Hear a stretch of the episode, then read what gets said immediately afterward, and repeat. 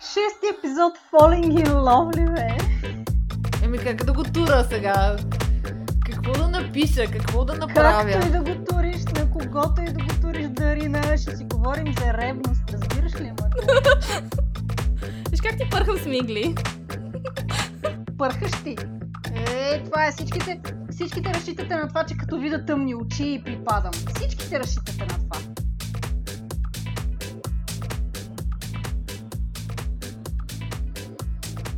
Здравейте! Вие сте Сода, Safe, Sane, Consensual. Самира, Мандарината, Енея и мен Змей. В днешния епизод ще подхванем няколко сложно преплетени една в друга теми. Ще си говорим за секс, любов и ревност. Съвсем не е задължително в тази последователност. Момичета, ще се представите ли? Привет, аз съм Енея. Здравейте, аз съм Амира. Здравейте от мандарината. Искам да кажа, че най-вероятно хората пак ще изроптаят, че сме подкаст за тинейджери, но на колко години трябва да станеш, за да спреш да имаш чувства и то свързани с влюбване и ревност. И си мисля, че всеки, който отрича, че макар и на 30, 40, 50 години не иска да, да чува за, за влюбване и любов по принцип, значи е емоционално умрял. Вау, ти пък малко така ги закла.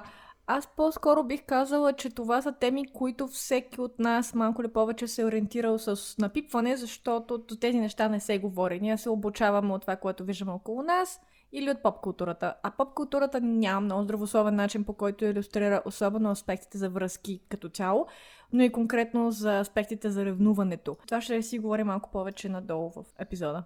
С други думи, емоционално оттапване. Добре, да подхванем от по-далеч. Често, бързо, лесно ли се влюбвате? Как разбирате, че сте влюбени? Енея? Като харесвам някого, съм доста директно и никога не съм имала проблемите, ама харесва ли ме, ама не ме ли харесва. Така че с влюбването, тъй като трудно харесвам някого, но пък хареса ли ми хареса, по-скоро двете са трудно си харесвам някого, но пък след това бързо хлътвам. Ако мога така да го кажа. Секса със сигурност помага за влюбването, но връзката е по-скоро това, че когато харесвам някой, увеличавам комуникацията с тях, говоря за важни и интересни за мен неща, виждам те как мислят, тяхното отношение какво е и ако върви тази комуникация, това много помага за самото хлътване. Тъй като секса и комуникацията за секс е част от всичкото, да, това със сигурност много помага. От друга страна, държа да кажа, че секса не води до влюбване, поне при мен нито влюбването води априори до секс. Възможните комбинации са доста, но когато двете са заедно е много хубаво даже. Ами? За въпроса дали лесно, често и бързо се влюбвам, мисля, че лесно се увличам или хлътвам. Често изпитвам привличане и желание към някого, но по-трудно се влюбвам. За мен двете усещания са различни, като похота и увлечението са изключително всепоглъщащи – но някак си се износват бързо и много често се оказва, че са базирани по-скоро на мои фантазии, които прожектирам върху обекта си на увлечението.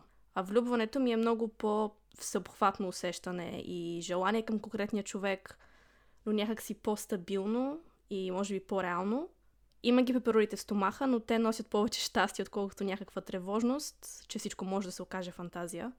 А, не се влюбвам лесно, защото ми е нужна сигурност, за да се влюбя истински но когато се влюбя, е сериозно.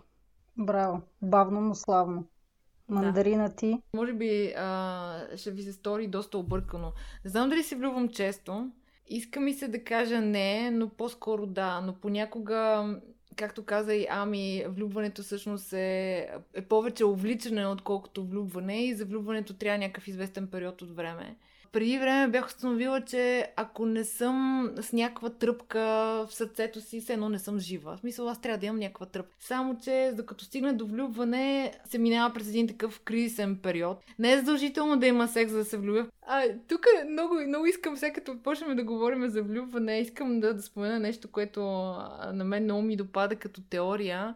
Имам един любим цитат от а, психоаналитика Адам Филипс от книгата му Missing Out неговата теория е, че всъщност влюбването е, е фрустрация, за която ние не знаем, че съществува, докато не срещнем човека. Защото ти си живееш прекрасно В един момент се появява някакъв човек, който ти е интересен, хлътваш по него и в един момент почваш да усещаш фрустрация. Той съществува сега. Иска ли ме, не ме ли иска? Това реално ли е? И то си е хубаво нещо, обаче като цяло аз се чувствам различна, ранима, губя стабилност, а, не съм, не съм окей. Okay. От една страна искам да го има, от друга страна съм фрустрирана и изобщо за мен влюбването е драма. Имаше един такъв много готин коментар, една песен Love Hurts, Love Wounds and Scars и един много готин коментар бях видяла. Не, любовта е хубаво, топла емоция. Тези негативни емоции идват само ако след това нещо в комуникацията и в отношенията не върви. Но самата емоция, тя е само бонус и е само хубаво. И влюбването е само хубаво нещо. Да, обаче има и друго. Защо всичките филми любовни ги водат драми? Защото любовта е една драма. Където има двама човека, винаги има драма. А когато са повече? А когато са повече... когато се повече е по-лесно. График. Аз за любовта аз си се разхождам постоянно влюбена. Направо не съм спирала да, да обичам от първия момент, в който съм осъзнала, че това топло, чудесно, разливащо се чувство, което ме изпълва, е всъщност любов към друго човешко същество. А, което съответно беше свързано и с това да, да осъзная собствена си сексуалност. Нали. Кръшове и други такива неща са се случвали, но преди да осъзная, че аз съм гей и тези усещания, които имам към друга жена, всъщност не са само чисто приятелски отношения, а са именно кръж, падам си по някого, влюбена съм, това доста силно различи нещата. Била съм влюбена споделено, несподелено, сърце разбито, сърце раздирателно, на, на абсолютно навсякъде по спектъра. Влюбвам се бързо, лесно и по много и силно. Обичам приятелите си почти по същия начин, по който обичам любовниците си. Даже Добре. някъде има и един близо 10 годишен блог, който го доказва. Не страдаш ли от това, че се влюбваш дори в, и в хората, с които правиш секс? Обичам ги по различен начин. Обичам интимността, която тези хора ми дават и която аз мога да им дам, но не ги обичам по начина по който съм склонна да им дам изцяло мислите си. Мога да им дам нощите си, но не бих им дала думите и дните си. Има една, една разлика между това как обичам всички тези хора. Понякога си задавам въпроса, абе сега влюбена ли съм или не съм влюбена и не искам да съм влюбена. А в момента, в който почна да изпитвам страдание и да усещам липсата на, на, на човека, тогава знам, че съм влюбена до тогава не усещаш липса. В момента, в който почне да ми липсва, значи е край, вече съм загазила. Мисля, че когато си позволиш да бъдеш раним, да. Когато си позволиш да, да прехвърлиш, да, харесвам този човек, искам да, да се изчукаме, ако щеш, но да стане с... От, от искам да се изчукаме, да стане с... Искаме да, искам да прекарваме тихи след, след обеди на дивана в неделя. То влюбването пак може да стане без да искаш да, да прикарваш тихи след обеди на, да, на да. дивана. Аз си го обяснявам с влюбена съм, когато съм готова да правя някакъв компромис с нещо хм. и съм готова да, да споделям себе си повече. И това е някакси границата между кога съм увлечена, кога просто искам да правя страстен секс с някой, когато съм си харесала от разстояние и когато вече наистина съм влюбена. Аз, за, да се влюбя, нещата трябва да са сериозни, защото ми се случва по... Нерядко, просто ми отнема повече време. Но иначе mm. да, да се чувствам увлечена по някого, някого ми се, ми се случва лесно и бързо. Хубаво да е. Всички се влюбваме по най-разностранни начини и в никакъв случай не казваме, че това са единствените възможни. Със сигурност сред хората, които ни слушат, има, има много други шарени начини, по които се влюбват и, и обичат. А как комуникирате, че сте влюбени? Комуникирате ли изобщо? Много категорично да и, както казах, аз съм доста директна. Тоест, когато харесвам някой, доста категорично питам така и така си имам интерес, имаш ли интерес? В зависимост от предния отговор продължаваме окей, хубаво имаш интерес, какъв интерес, как си представяш ти отношения, какви са ти очакванията, какво искаш да бъде, какво не искаш да бъде и си, почва да се изгражда на рамка. Тоест аз започвам с комуникация с изграждането какво да очаквам от този човек и обяснявам какво този човек да очаква от мен. И на база за колко плътно се придържаме към тази предварителна оговорка, това помага на следващи стъпки от отношенията, защото това, което мен много категорично ме отблъсква, е разминаване. Оговорката е Хикс, прави се Y и при обратна връзка за това разминаване няма никаква промяна и приближаване двете да съвпадат. И работи. Ами ти? Комуникирам, че съм влюбена, да, защото ако съм влюбена, значи нещата вече са сериозни. Не мисля, че ми се случвало да се влюбя без да съм правила секс наскоро.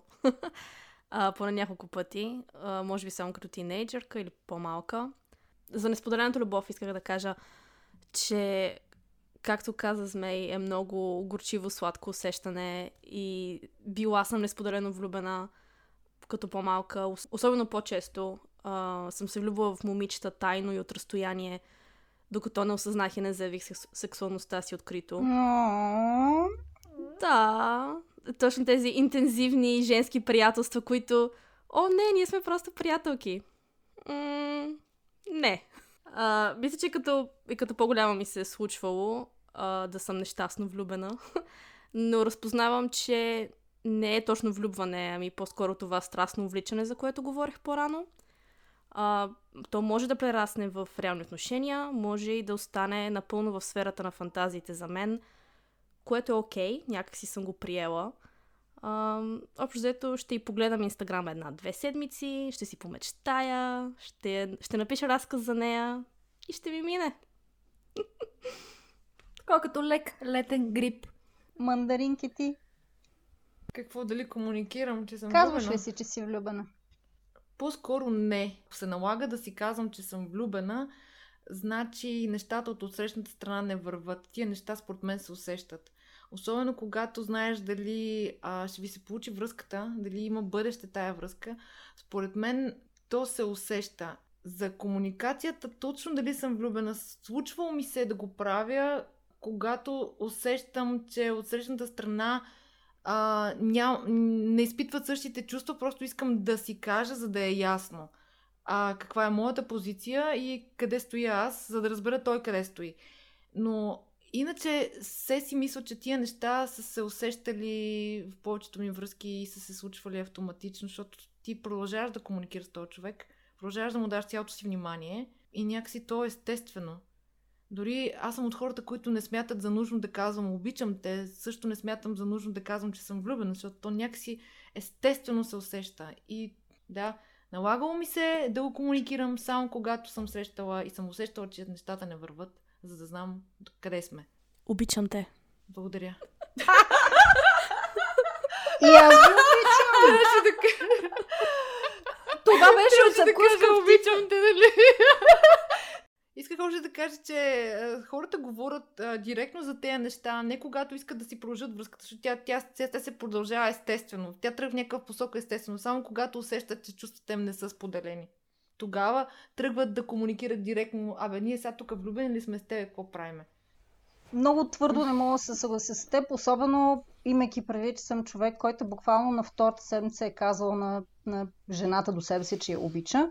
Кръстя се, змей. Ма как на втората седмица? Знаеш, аз. Вижте, а, I'm a classical lesbian, разбирате ли? Разбираме. Аз съм клише. Приемаме го, обичаме Никога го няма това. да спя с тебе, защото че се влюбиш и край. Какво ще правя? Както вече споменах, обичам смело и безразсъдно. Нямам никакви скруполи с това да кажа на човека а, отсреща, че, че я обичам, дори да не е споделено. Защото аз смятам, че тя трябва да знае, че я обичам. Ако не е споделено, да, окей. Мисъл, back off, няма проблеми. Но в същото време, когато знам, че нещата вървят, виждам, че нещата вървят, нямам проблеми да изчакам тя да стигне, да не стигне моето темпо. Не е... Тук, когато аз казвам обичам те, не държа да чуя обичам те от среща. Мога и никога да не го чуя. Била съм влюбена споделено, несподелено, както казах. Казвала съм обичам те на втората седмица. Случвало се е да прошепна и бих те обичала в скоби в един друг свят, защото условията бяха такива, ситуацията беше такава. И, и по-късно това да прерасне в истинска любов. Случвало се е да се въздържа да кажа, че обичам някого по този влюбен начин и да оставя това помежду ни да остане само приятелство, просто защото не съм искала да разваля красивото приятелство, което вече имаме с някакви чувства, които аз съм осъзнавала, че не са споделени. В същото време не смятам, че е задължително да кажеш на отсрещната страна, че си влюбен в тях. Аз мисля, че мога да поема, така да се каже, удара, ако чувствата не са споделени, но в същото време, ако знам, че от срещната страна не може да отвърне на тези чувства, по-скоро няма да им кажа. За да им спестя неудобството, ако щеш, да ми отговорят негативно или просто да замълчат, чувайки моето признание. Не казвам, че това е единствения вариант, че това е единствения правилен начин, но това е начинът по който мисля. Ами? Просто ми стана интересно че, това, което каза, че ако знаеш, че, че другата страна няма как да ти отвърне със същото, няма да го кажеш. Как знаеш, че няма да ти отвърне със същото? Аз съм малко... Ако съм влюбена искам да го кажа, го казвам, пък, както ти каза, после. Те, ако искат да отвръщат, аз не чакам отговор. Ама им чувство, че няма как да зная, не знам. Може би, защото се надявам винаги на най-добрия резултат. Пък какво ще да стане? Ами, ти явно си оптимист. Аз да. явно не съм. Явно. Добре, а какво правим, ако някой ви каже, че е влюбен във вас? Както казах, аз съм доста директна. Ако аз имам интерес към тях, продължаваме да си говориме. Ако нямам интерес към тях, опитвам се да бъда категорична, но деликатна. Оттам татък вече продължаваме. Тъй като много ясно комуникирам къде точно са ми границите, не съм имала драми до този момент, но съм имала един-два случаи, където имаше някаква изненада, че аз като говоря тия неща, всъщност ги имам предвид и наистина ги спазвам. От типа на тия отношения с Хикс, Y, Z няма да, най-вероятно няма да продължат към нещо друго, защото не ми е това целта и после наистина. За мен не продължаваха беше, ама при мен се промениха нещата. Да, но при мен не и тъй като са се променили, това вече не ме устройва. Но мисля, че не ми се случва обратната ситуация. При мен да се променят, а при човека да, да останат. Така че не знам как бих, как, съм, как бих била реагирала в такава ситуация. Но съм имала случай някой да ми каже, че влюбен в мен и аз да кажа, ами, ами благодаря. Аз пърхам смигли. А, кога, ако Виждам, някой... много е красиво. А, ако някой ми каже, че е влюбен в мен и аз не мога да отвърна на тези чувства, а, мисля, че имаше един период от живота ми, в който бях твърде мила и добра и се опитвах да видя е, все пак, дали не може да се получи с този човек. Не правете като мен. а, напоследък съм си разработила ясно границите, както каза нея, и ако нещо такова се случи, просто знам а, какво искам наистина и дали има смисъл да се опитвам или не. А, случвало ми се да ми го каже някой, с когото имаме приятелство и, няма, и никога нищо романтично не се е случвало между нас. И е продължавало добре в някои случаи, или в други случаи е проваляло приятелството, мисля, защото не сме имали капацитета да преодолеем а, тази дупка на пътя. И малко неприятно се получава. Приемете, че се случва и намерете начин да го изкомуникирате и да го преминете, ако не е споделено. Ако е споделено, е прекрасно, естествено. Мандарина? Аз мисля, че съм достигнала етап от живота си, в който мога да усещам ако някой е влюбен в мен или не. И по-скоро няма нужда да ми казват. И дори изобщо не държа да ми казват, ако, докато отношенията са ни окей. Okay. Според мен се... Абе, аз пак ще кажа, според мен се усеща, аз поне ги усещам нещата. Няма, няма нужда да ми казват. Защото ако някой така ми се... Ти много ги усещаш нещата. Сигурно ти е от зодията или от асцендента. Значи, ако е така ми се появи някой и ми каже, влюбен съм в теб, ще му каже, все си не, какво основание може да си влюбен в мен, положение, че ние не комуникираме или че аз тук не ти обръщам внимание, пак ти си влюбен в мен. Това малко прозвуча като как смееш да си влюбен в мен? Не, просто е нереалистично. Нереалистично е някой да се влюби от теб е така без да комуникира. Просто ти се усещаш, ако комуникирате постоянно, поне аз усещам ги тия неща. До сега не се е налагало да ми казват. При мен случай е такъв, че случвало се мен да ме обичат несподелено, както се случва и аз да обичам несподелено. Важното е, стига да е възможно, разбира се, да не позволяваме това да попречи на приятелството, което е възможно помежду ни. Случвало се е да провалям приятелства, защото просто чувства с са несподелени. Случвало се и приятелството да продължи, защото не сме позволили на това да, да постави някаква твърда и незаличима граница. Но мисля, че огромен фактор е, е ревността. Дали този човек може да ти бъде приятел или ще позволи на чувствата, които изпитва извън приятелския спектър, да повлияят на, на приятелството ви. И вторият на мисли, какво, какво значи ревност? Какво значи ревност за вас? Ревнувате ли изобщо? Доста четох за ревността покрай тази епизод. Малко се едно четох за някакъв нов свят описанието как изглежда, защото аз не съм го виждала, обаче очевидно съществува. Аз не съм ревнива. Ревнивостта, доколкото разбирам от това, което четох, идва до голяма степен от несигурност във връзката в себе си и в другия човек. И това все са неща, които при мен са адресирани съвсем, съвсем, съвсем в началото. Съответно, ако нещо ме съмнява, питам в прав текст. И проблемът е, че понеже аз казвам, очаквам и да ми се каже също толкова искрено, съответно ми се случва да ми отговорят глупости или да ми да оказвам доверие в някой случай, в който не си е заслужавало, но пък научих как да преценявам кога някой се ме пусне по парзалката или ми казва това, което си мисля, че искам да чуя.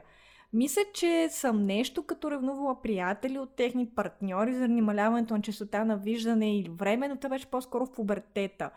Ревността по начин, по който аз забелязвам, че е, според поручването, които четох, идва от а, двойния говор, където се дават отговори на база какво се очаква да се каже, не е искрен такъв, не е личното преживяване, както и какво е социално приемливо. И разбира се, логично се стига до сблъсък и разминаването на очакванията. И другото, което ни прави впечатление е, че в много култури, да не кажа и в нашата, под връзка се разбира ексклюзивност. Емоционална, физическа, психическа по всички параграфи. Това означава да имаш само един човек. В този период, който е супер концентрираното, имаш очи и внимание само за другия човек, окей, нали, там е лесно да се приложи, да се спази. Но след като вече минете в някакви по-нормални комуникации, ти имаш желание или нужда да общуваш с други хора по всякакви начини.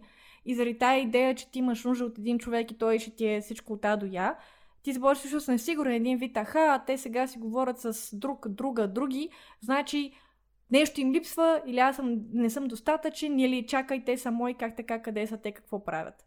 Това е моята интерпретация. Ами? А, не мога да кажа, че ревността не ми е познато чувство. За мен лично ревността има много конкретно описание – това е страх, че някой ще вземе нещо или някого, което ме прави щастлива и без него няма да съм толкова щастлива. А, в същото време разпознавам, че ревността е чувство, това е емоция, която е създадена от моите мисли и за мен това е важно разграничение, че е емоция, а не зажително факт. Радвам се, че си говорим повече за ревността, защото мисля, че много често тя се приема в две крайности. Или като нещо нормално, като едва ли не е символ на любов и затова чуваме фрази като здравословна ревност, в кавички. Или другата е крайност, абсолютното и отричане като нещо супер токсично. А, ревността за мен е една от емоциите, която функционира на, ще го нарека примитивна част от нас, просто поради липсата на по-добра дума.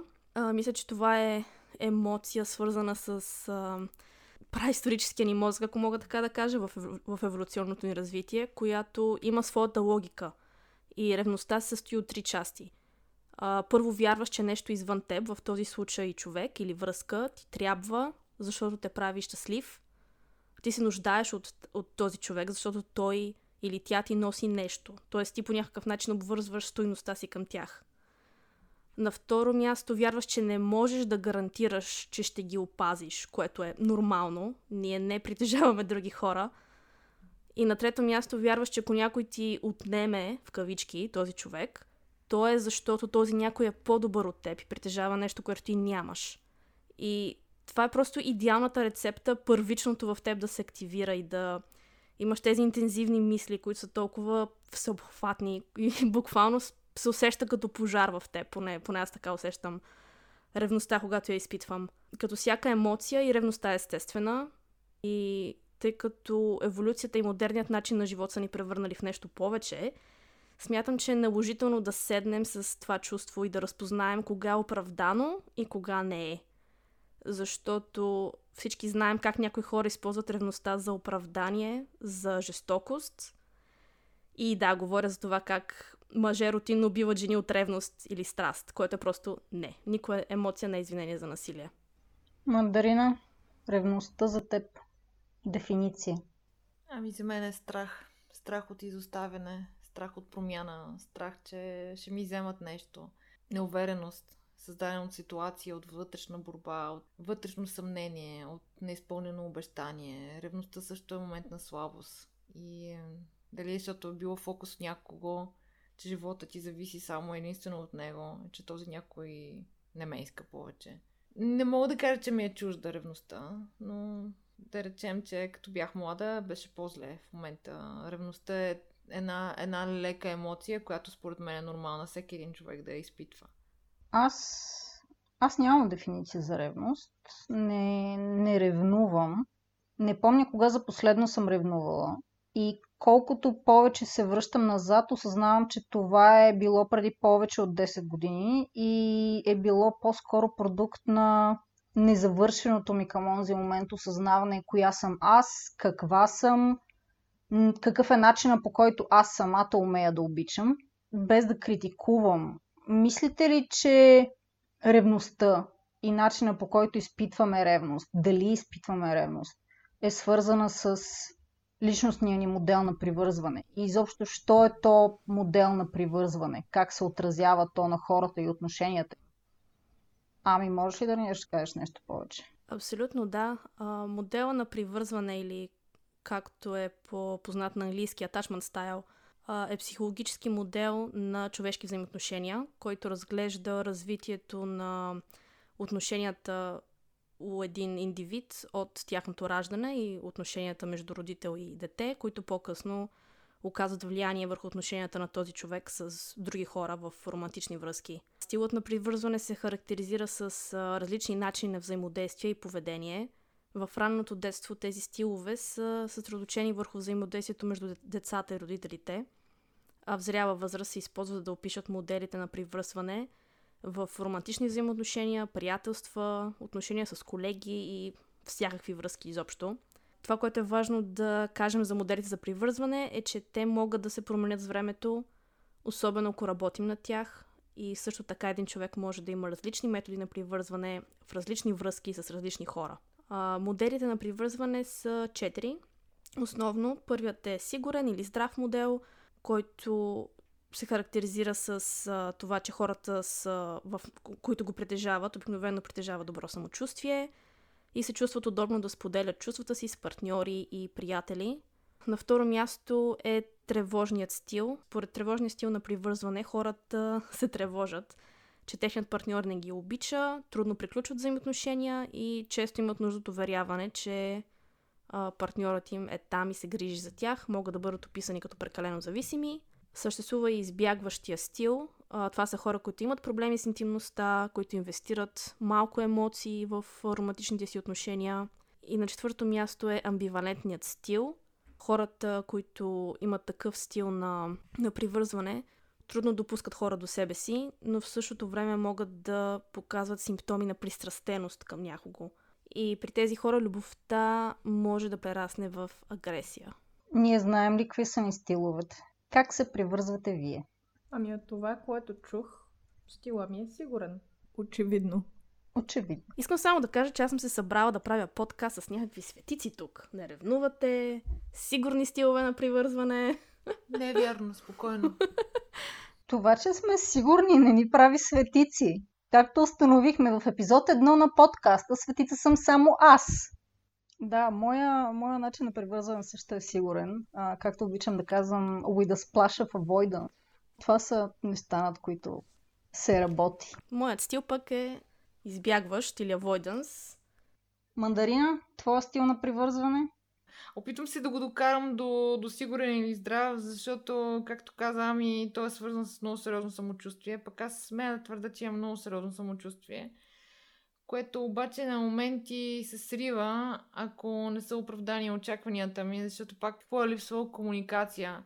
Или от срещната страна има различни разбирания на, на нещата. Така че другите модели на превързване, ами познати са ми. Имаше един период, в който вкарвах тревожния стил, като бях по-млада. Та в никакъв случай не съм светица. Абсолютно не съм светица, просто съм си научила урока и съм се сблъскала с много неща и се опитвам някакси за моя спокойствие да изградя един по-стабилен модел на превързване. Всички сме тръгнали от някъде. То е ясно, че никой не се е родил научен и готов да обича по, така да се каже, правилния начин, като тук правя кавички с ръце. Всички градираме и се опитваме просто да, да се научим да обичаме както себе си, така и околните по един по-сигурен начин. Аз научих за, за тези attachment styles от, от две книги плюс 70 и кусур статии, които ми бяха интересни в някакъв момент. И това беше много интересен момент да, да наблюдавам как, как нещо, за което никога не съм се замисляла, всъщност е добре обосновано и изследвано психологическо събитие, ако щеш. А какво ви, какво ви кара да ревнувате? Какво събужда ревността във вас? Тук мога да споделя пак само каквото съм чела. Поред статистиките, моите хора ревнуват повече от по-възрастните, основно заради несигурност и липса на комуникация. Какво може да ме накара мен да ревнува, наистина нямам понятие. Може би приоритизирането или неприоритизирането ми при конкретна оговорка със сигурност би предизвикало дискомфорт. Но съм имала достатъчно успешни връзки отношения с хора да знам как изглежда една работеща връзка, коя динамика не е добра, ако е такава. И съм била на предна линия твърде много пъти на траекториите на силно емоционални връзки, където партньорите се опиват от високо октановото усещане за емоция и го има това люлеене в крайности. И да, емоция, и е силно, и е разтърсващо, и ужасно нездравословно за всички замесени, и крайно изтощително, това е ясно. И самото излично създава напрежение при положение, че ако успеете да прехвърлите, ако не успеете да прехвърлите тази емоция след това в работеща динамика, връзката ще се срине. Ами да, по-скоро по-скоро не благодаря. Не, мерси, добре съм си. Да. Ами, А, аз ревнувам, когато границите ми са нарушени или когато не е спазено обещанието или споразумението на връзката. Хората често говорят за ревнуване, когато говорят в контекста на изневярата. Искам да вметна, че за всеки човек изневярата изглежда различно и това как изглежда изневярата може да е тест за съвместимост с някого, много по-силен и по-важен от това каква музика слушате, например. А, особено когато започваме връзки, които могат да изглеждат по различен начин. Говоря за немоногамни връзки. Да, според мен просто не оставите тези граници и очаквания да се разкрият от само себе си и не си мислете, че партньорът ви инстинктивно ги разбира и инстинктивно сте на една и съща страница винаги. мандарина, какво те кара да ревнуваш? Какво събужда лошото, дразнещо, ревнуващо мандаринче в теб? А, когато са ми спряли нещо, което са ми давали до тогава, без да ми е казано защо е спряно и това усещане, че нещо са ми взели, то страх, че нещо, нещо губя, не получавам нещо, което съм получавала до ония ден и всъщност не съм го изкомуникирала и не ми е било обяснено защо просто изведнъж ми го спират. Промяна, която е се появила от нищото, аз съм усетила и почти винаги ми се е случило аз да инициирам разговор. Ако мога да перифразирам Сартър, ревността, това е липсата. А как, как се справяте с ревността? Изградили ли сте някакви начини, по които го правите? Когато усещате, че ревнувате някого, усещате ли се и успявате ли да си кажете не, спри, забави и какви са процедурите, които правите? Имала съм ревнуващи партньори и беше изключително неприятно и дискомфортно. Виждала съм чела и по книги как е описвано като положителна емоция да се чувстваш ревнуван, защото се чувстваш желан. Не го усещах така. Чувствах се притисната, задушавана, сякаш ме третираха не толкова като човек, като домашен любимец. Неприятна динамика. Опитвала съм се да говоря и да изясня какво го провокира. Нямам спомен да приключва успешно, по-скоро връзките приключваха. От друга страна, тези връзки, в които не е имало ревнуване и не е имало чувство за ревнуване, те са били много по-успешни и след приключването им останахме в а, много добри отношения с тези хора и до ден днешен сме добри приятели, можем да комуникираме и така нататък. И обратното, тези, с които имаш ревност, м-м. Ами, ревността и твоите връзки? Да, мога да се съглася с нея, че чувството, когато те ревнуват, буквално седна си нечи домашен любимец. Ревността е чувство и като всяко чувство изворът му е вътре в нас. Но ревността лично за мен е сигнал, сигнал, че нещо не е наред и някакъв баланс е нарушен. Това може да е напълно в мои ръце. Например, чувствам се по-ранима, преминавам през труден период, имам нужда от валидация, повече внимание или повече грижа от партньора ми. А, може да е потикната от някаква промяна в партньора ми или липса, както каза мандарината. Ако тя се държи по различен начин или не прави неща както преди, това може да се регистрира в моя емоционален спектър като ревност. А дали наистина има повод за ревност в този момент, няма да разбера, докато не адресирам проблема първо с себе си, после с нея. Понякога партньора ни се променя, както и аз преминавам през някакви неща и това е напълно нормално. И за това трябва да се изговори това усещане и трябва да си каже какво ме притеснява, какво ме дразни и просто да стане ясно какъв е повод за тези чувства. Мандарина? Само единствено с комуникация, защото ако нещо ме притеснява и събужда в мен някакви сигнали на, на нужда от валидация, защото нуждата от валидация всъщност е точно сигнал за, за ревност. Винаги се старая да изкомуникирам, Верно, че като бях по-млада, минах през едни доста сериозни фази на ревност, които изживях преди всичко вътре себе си. Между аз никога не съм товарила партньора си с тази ревност. Никога не съм правила сцени, скандали. Имала съм някакво вътрешно усещане. Опитвала съм се да разреша проблема с а, тях, без да създавам товар. Защото за мен винаги ревността е била свързана с личен проблем на изпитващия е тая ревност. И а, съм усещала, че имам нужда аз да се справя вътрешно с нея сама, отколкото да товара партньора и съм се опитвала инкогнито някакси да, да изкомуникирам и да установя каква е причината да, да се чувствам аз така. Последните години много ми помага да се справя с тези сигнали на ревност и несигурност. Знанието, че аз винаги имам внимание, не страдам от такова и някакси това ми е било а, достатъчно а, да се справя с а, несигурността, която се появява. Ясно е, че ние сме из... успели сме да изградим някакви модели на поведение, с които да се справяме с ревността, която изпитваме или ревността, която партньорите ни изпитват. Какво можем да кажем за моментите, в които не успяваме да се справим с ревността си? Какво можем да кажем на хората, които ни слушат, как да подходят към себе си ако все пак, все пак не успяват да се справят с ревността и ревността ги изгаря отвътре, ако мога да се позволя литературна фриволност. За мен лично, кога не съм успявала да се справя с ревността, когато, когато не сме успявали да го изкомуникираме с партньора ми, когато партньора ми не е уважавал нуждите ми и притесненията ми във връзката и ги е използвал срещу мен. Обикновено такива връзки просто приключват. Например, връзки са приключвали, защото съм, сме имали различни идеи за това как изглежда една отворена немоногамна връзка. И някакси, колкото и да говорим за това, действията ни и разговорите ни се разминават по някакъв начин. Мандарина. Не съм успяла да се справя с ревността, когато... Ох, как ще пробвам да го формулирам ясно. Защото ревността ми се пораждала от лъжи, защото съм била във връзка с партньори, които се предполагат, че са в моногамна връзка, а в този момент с друга жена.